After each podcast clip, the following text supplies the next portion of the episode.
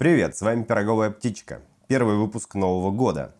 Мы отдохнули и надеемся, что вы тоже. Да, и сразу за отдыхом у нас появилась тяга к новым знаниям. Что вы мне тебе, мам, Руслан? Как-то не думал об этом, но явно что-то библейское. Это точно. Мы почему-то считаем, что это имя традиционно русское. Ну, знаешь, как Иван де Мари. На самом деле это неправда. А твое имя так вообще отходит корнями к персам. Так что давай-ка разберемся, откуда есть пошли имена русские. Вечной проблемой противников нормандской теории происхождения нашего государства, как ни странно, является имя его вероятного основателя. Все его потомки гордо именовали себя Рюриковичами, аж до самой смуты, воспламеняя пуканы славянофилов всех времен. Родовое имя связывало ребенка с предками, и в первые столетия истории Руси, несмотря на принятие христианства, князья упоминаются в летописях под мирскими языческими именами – до христианства восточные славяне давали детям имена или прозвища при рождении. Причем эти дохристианские имена были довольно долго в ходу, аж до 17 века. И позднее их насчитали всего где-то 5300 мужских и всего 50 женских. Вот как женщин обидели с именами. Причем имена давали по любому поводу или даже по внешнему признаку. Например, чувак по имени Черныш, ну, как бы это был норм тогда. Если грустный, будешь не улыбой. А если тебя долго ждали в семье, то будешь хотеном. Девочку могли назвать Метель, если родилась зимой, а парня наречь быком, чтобы был сильным и выносливым.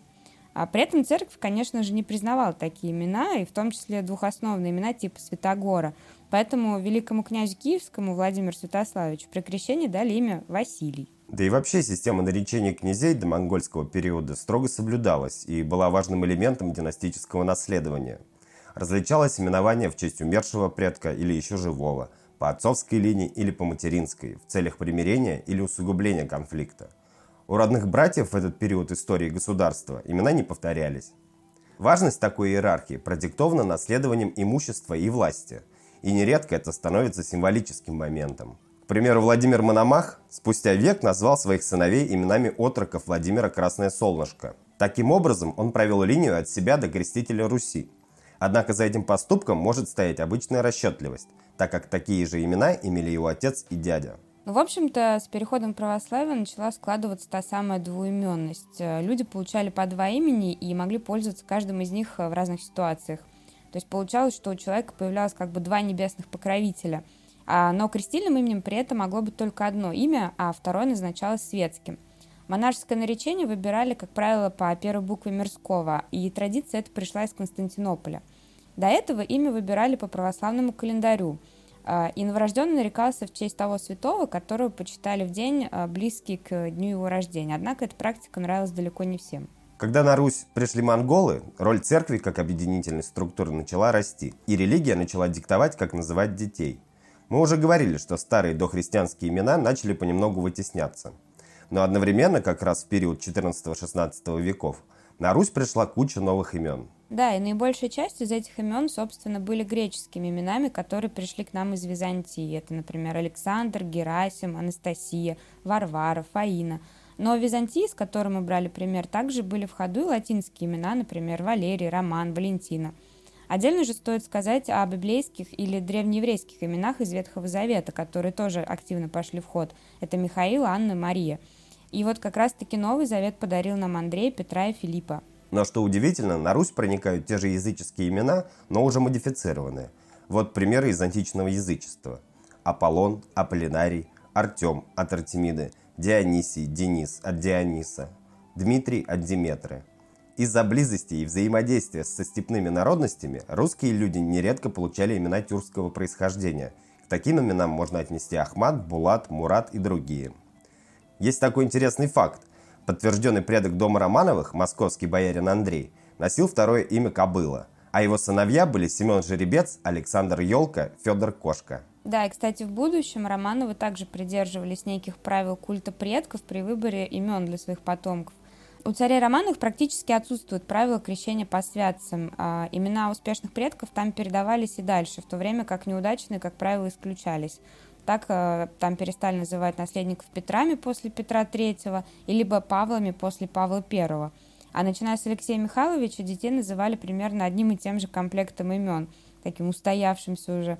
Хотя среди его сыновей присутствуют имена Иван, Дмитрий и Федор, которые демонстрируют некую преемственность династии Рюриковичей. Новые имена для династии Николай, Александр, Константин вела Екатерина II, нарекая имя своих внуков. Чехарда с именами Александра и Николая на престоле Российской империи продлится с конца XVIII века по начало XX. Фамилия, имя, отчество, как и многое другое, дал нам Петр, но это касалось скорее знати. А в записях о крестьянах вплоть до XIX века можно было встретить просто имя, причем в уничижительной форме. Митрошка, Ивашка. Такое именование стало устойчивым после возвышения Ивана III – Федьками перед великим князем называли себя даже бояре. Такое вот ордынское наследие.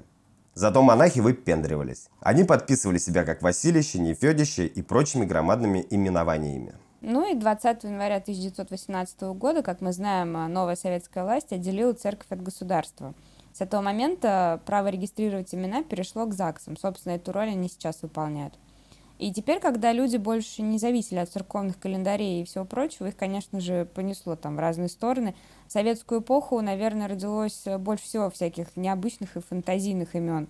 А, в 1924 году даже возникло специальное движение за новые имена, однако просуществовало оно недолго, ну, потому что любителей экзотики оказалось не так много, и при этом народ параллельно очень так активно отказывался от использования традиционных имен, уже устоявшихся, потому что они считались скомпрометированными историей и старались их не употреблять.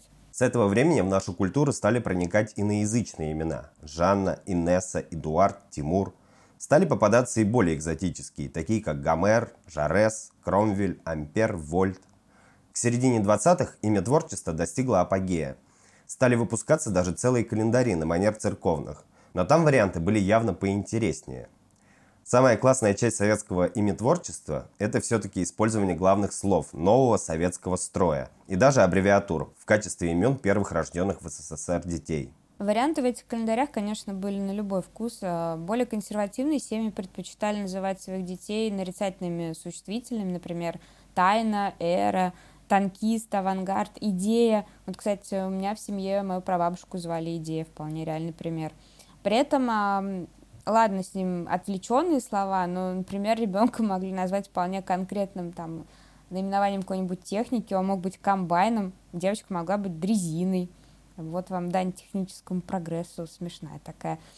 И, конечно, были довольно красивые имена, которые родились от э, названия полезных ископаемых, которые добывал Великий Советский Союз. То есть ребенка спокойно могли назвать алмазом, рубином, лазуритой. Детей называли буквально в честь всех вещей материального мира. Это могли быть и деревья, и животные. Вот, кстати, отсылка к старым языческим именам. И музыкальные термины, и те же времена года. Особенно популярным вариантом, конечно же, была октябрина. Так называли многих девочек, рожденных в месяц и даже не в месяц революции. Да, раз уж мы упоминали старые имена, то вот есть пример. А, советские люди не забыли древнерусские имена и решили на их основе придумать свои собственные двухсоставные. Например, вот раньше был Пересвет, а стал Новомир. И при этом возникали даже парные имена, которыми любили называть, допустим, близняшек или же братьев и сестер. Например, мальчика могли назвать Рева, а девочку Люция. Вот вместе революция. Еще одно интересное явление заключалось в том, что имена стали образовывать от фамилий почитаемых деятелей. Так появились Эдисоны, Марксы, Мараты, Нинели, обратное прочтение Ленин, Лермонты и мое любимое Радищи. В честь автора знаменитой утопии Томаса Мора, казненного из-за отказа дать присягу королю, родились аж два имени – Мора и Томас. Но самый смак все-таки в те времена был с аббревиатурами. Ох, как ими игрались. Были, конечно, благозвучные, типа Велена или Владлена, ну, то есть все поняли, в честь кого так называли детей. Ну и немного странный Виулен. Виулен это был Владимир Ильич Ульянов Ленин. Такое важное уточнение у него все-таки была фамилия Ульянов. А, ну или Мелс, да, звучит на западный манер. На самом деле это, по сути, аббревиатура э, первых букв фамилии Маркса, Энгельса, Ленина и Сталина. Ну, еще более-менее это Велора, Владимир Ильич Ленин, организатор революции. Или Ленера, Ленинская эра. И не только Ленин был в почете. В честь Сталина ребенка могли назвать Сталиком, а в честь Луначарского – Луначара. Но были и другие смешные вариации. Чувака могли просто назвать Ор – Октябрьская революция. Персострат – первый советский стратостат. Лашмивара – лагерь Шмидта в Арктике – а вот мои самые любимые просто имена события, такие благозвучные просто обоссаться. Какие уж там две основы. Там в имя кодировалось целое предложение, либо лозунг. Ну, все, например, знают Доздраперму, да, да здравствует 1 мая. А еще был Доздрасен, да здравствует 7 ноября, Ремизан, революция мировая занялась, причем занялась, мне очень нравится глагол, который использовали, и Демир, даешь мировую революцию. Зато сейчас ребенку, в принципе, не запрещено называть э, всяческими нарицательными существительными, по крайней мере, в законодательстве это не прописано. Были случаи, когда ребенка называли дельфином. Почему нет? Единственное, есть ограничение, что нельзя называть, конечно, ребенка теми неблагозвучными словами, которые тебе приходят обычно в голову в пробке, или когда ты едешь в час пик метро, придешь в ЗАГС с таким предложением, скорее всего, тебя завернут. Собственно, как если предложишь численное имя для своего ребенка. Был там такой, по-моему, математик из Перми, который пытался назвать ребенка, как Илон Маск, но не дали ему это сделать. Поэтому таких вот случаев, как э, с Илоном Маском, у нас э, в России нет. Да уж, Маска отжег. Экзотики захотелось, видимо. А мы, ребята, традиционные. Поговорим о такой традиционной части нашей, и не только нашей культуры, как похмелье. Праздники-то ведь закончились только что. Да уж, праздники закончились, а последствия остались с нами и со многими надолго. Но неважно. В общем, э, почитали мы немножко про похмелье, откуда вообще пошла соль. Оказывается, что даже в древности вот, перебравшего человека уподобляли какому-нибудь животному или даже рабу. И еще Плутарх описывает вот обычаи свободных жителей Спарты, когда мальчикам местным показывали напившихся илотов, это, собственно, крепостные того времени, и молодежь должна была запомнить, значит, это свинское состояние и понять, насколько это отвратительно, и такого не повторять ни в коем случае. Ну и на произведение искусства очень сильное влияние оказывало данное явление, то есть там любили изображать действительно людей, сильно перепивших, с похмельем, и довольно благовидно это делали, то есть там были картины с рвотой держанием волос. В общем-то, это было, да, знакомо еще нашим далеким предкам. В общем-то, и вплоть до 17 века основными произведениями искусства на тему вреда пьянства были как раз такие библейские сюжеты, их очень активно использовали. И а, причиной тому было то, что вот если почитать Библию, ты понимаешь, что вот таких историй с винишком, там перебрал винишко, там до хрена на самом деле. И, наверное, самый популярный сюжет библейский – это как раз-таки опьянение Ноя. Собственно, спасшийся после потопа Ной, он, значит, накидался вина и заснул голышом. Трудно было одеться чуваку, не надел портки. Его увидели его сыновья, и как бы старшие проявили, ну, так, сыновью заботу, они его накрыли, а младший хам, хам, начал показывать на Ноя пальчиком и смеяться. Вот, собственно, отсюда и пошло нарицание хамства от имени хама, который посмеялся над бухим батей. Вот. Ну или, собственно, есть еще довольно такая жуткая история с Лотом, которого собственные дочери опоили, чтобы он их оплодотворил. Ну, в общем-то, да, Библия, Библия дает очень много. Я слышал, что э, от хама пошли все афроамериканцы. Ну, не афроамериканцы, а все чернокожие. Типа, такую версию слыхал, потому что он подглядел за голым папашей. И почернел от стыда, наверное. Это интересно. Хорошей истории, тем более такой. Там много чего было. Займемся выходом из этого мутного состояния лучше. Для начала бахнем коктейль «Девственница Мария». Не про меня. Да, не про тебя. Смешаем томатные и лимонные соки, прибавим вустерский соус, соль, перец, острый соус типа табаско. Если не убьет изжога, ждите облегчения. Почему ты не сказал, что ты его делал и чем то закончился? Я знаю, что ты пробовал этот соус. Поделись со слушателями. В понедельник, да, делал этот коктейль и был заебись, я кайфанул. Вот, надо, прежде чем рекомендовать, испробовать на себе. Мы, к сожалению, вот только частично некоторые рецепты на себе пока испробовали, но обещаем, что справимся. Ну вот, а я предложу вам рецепт для любителей сладенького.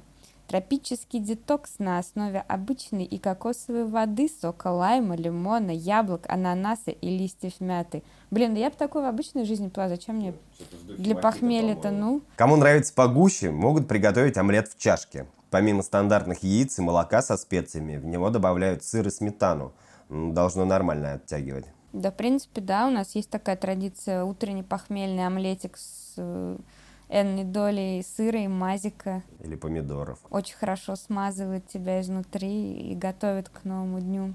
Ну ладно, я продолжу про сладкоежек, потому что сама люблю сладкое, меня прям цепляют эти рецепты. Есть такая вариация, короче, овсяная каша по-карибски.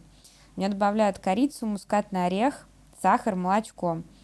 Ну вот, собственно, да, неплохо так. Я бы... Вы, в принципе, норм... блин, почему у меня все такие рецепты нормальные? Это же нормальная еда вообще человеческая, это же не похмельная. Я сейчас какой-нибудь специфики поищу, давай пока ты свой рецепт. Ну, если вы имеете силы и решительно собрались победить недуг, э, есть секретный рецепт. Яблочно-беконные маффины. Готовятся как стандартные, плюс нарезанные кубиками яблоки, бекон, а еще не, не стоит забывать про корицу и семена подсолнуха. Можно орешков добавить еще, типа пекана. Кленовый пекан, Макдональдс. Ладно, я пока не нашла интересного, но расскажу немножечко, что увидела про традиционный рус, русский рассол. С нами эксперт, э, между прочим, шеф-повар, поделился тайной русского рассола. Так и выяснилось, что на Руси э, рассол из-под овощей использовали для э, снять похмелье. Почему? Потому что в нем содержался спирт. На спирту настаивали, в общем-то, соление. И, э, по сути, выпить такой рассольчик, это было сродни похмелиться, да, сейчас. Вот. Ну, а сейчас, собственно, рассольчик тоже используют. И тоже почему? Потому что очень многие закрывают его с добавлением аспирина. А аспирин, как мы знаем, аспирин работает. И особенно он работает в рассольчике. Поэтому волшебная эссенция, она даже сегодня помогает огуречной. Но если вы любители экзотики, то вам к древним, да, мы не далеко уходили от древности, поэтому расскажем, что жители древнего Междуречья смешивали ароматическую смолу мирра, лакрицу, кардамон, бобы, масло и вино. Паста поедалась, последствия не выяснены. Да, вот еще были странные ассирийцы, которые добавляли вот в это вот месиво, про которое ты сейчас сказал, ласточкины клювы.